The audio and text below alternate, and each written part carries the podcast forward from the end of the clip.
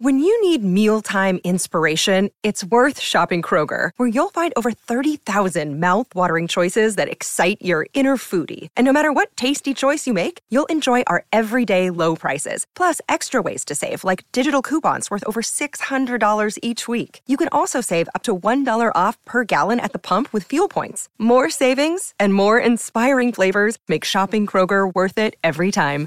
Kroger, fresh for everyone. Fuel restrictions apply.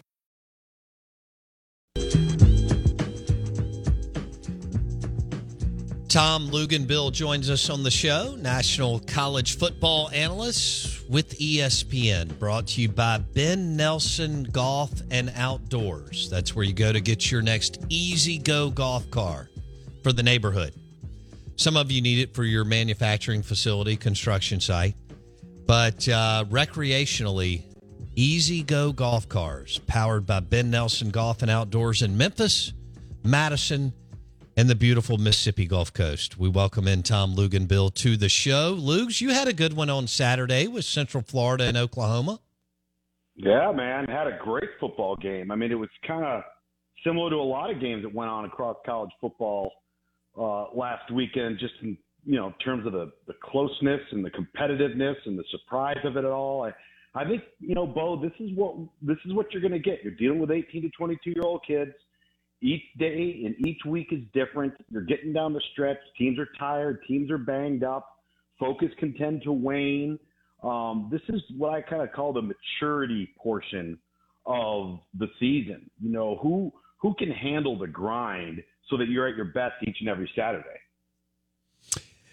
Okay, that takes me to Ole Miss. Uh, Auburn may not be good, but the bottom line is they're winning. They had not beat Auburn, Tom Luginbill, back to back since 1951 52, which is hard to believe. Yep.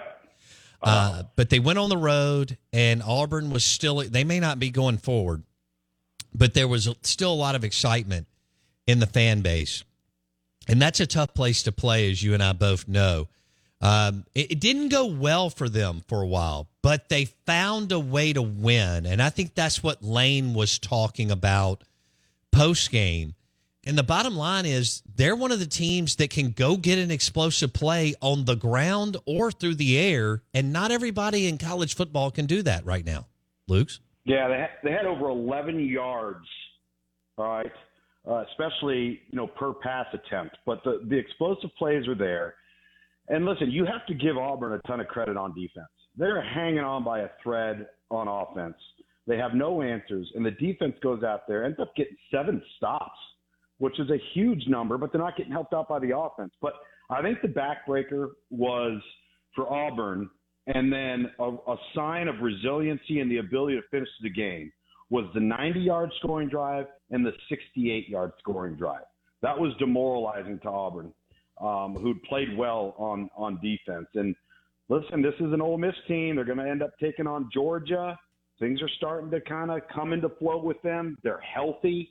Uh, they seem to have the full complement of their weapons. This is a, a, a different unit um, than we've seen in previous weeks. Now that they're starting to get kind of dialed in down the stretch.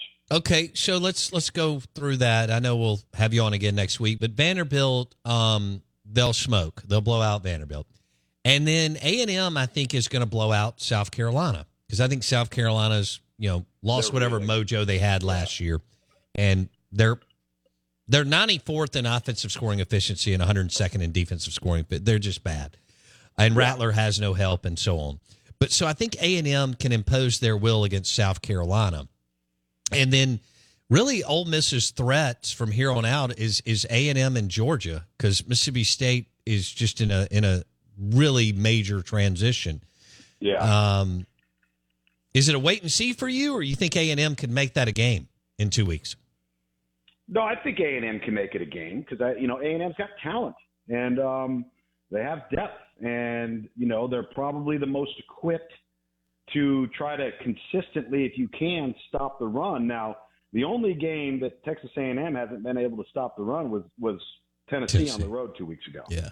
Aside from that, nobody's been able to run it on.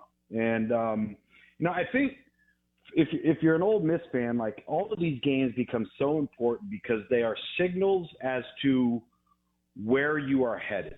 Like when the pressure's on and you have to have the win and it's down the stretch, can you come through? Because I think if you do, if you're Ole Miss, it is it's one of those trajectory seasons where you've proven down the stretch that you can hang with the big dogs and you can be there at the end.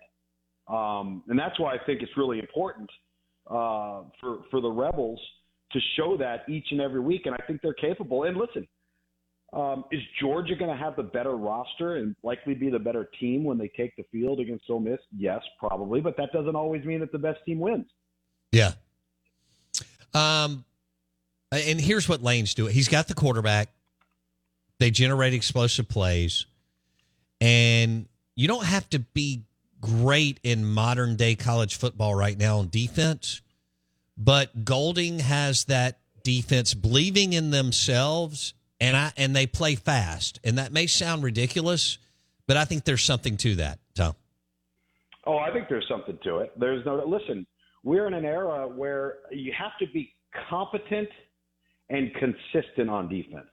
If you're really good on offense and you know you can score and you can run the football effectively, you can create explosive plays, just be competent on defense. This is the blind spot that Lincoln Riley does not seem to understand at USC.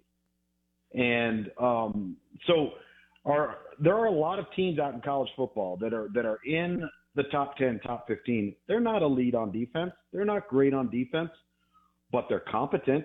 They can compete. They can get off the field every now and then. They can create a turnover. They can force a field goal instead of a touchdown in the red area.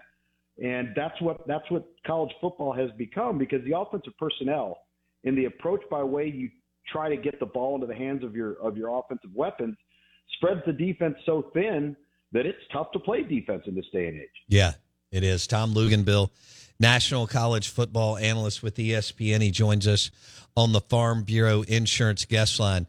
Uh, if I would have told you that Arkansas and Auburn are a com- maybe they wouldn't be good and they're not, but they're a combined 0 and 9 in the league, and Zach Arnett would have a conference win before Freeze and Pittman.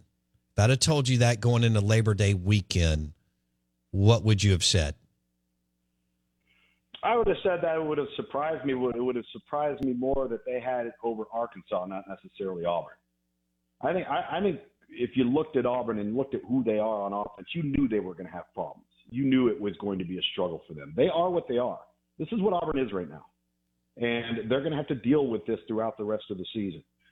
Um, Arkansas has just for for the amount of experience, particularly at quarterback, that they have on that team, it's unfathomable that they could be as poor as they are, and they're really poor in the offensive line. But the bottom line with them, and I may have mentioned this last week, and and, and I think you know everybody loves Sam Pittman, but the reality is they've had 21 one possession games at Arkansas under his tenure, and they've won five of them. Mm. And, it, you know, Arkansas fans aren't asking you to continually go out and beat Georgia or beat Alabama or beat LSU routinely. If you steal one there, great. But if you get in a one possession game, you happen to get in one with Ole Miss like they did three weeks ago, or you get in one with BYU, or you get in one with Kentucky, you got to win those games. You have to.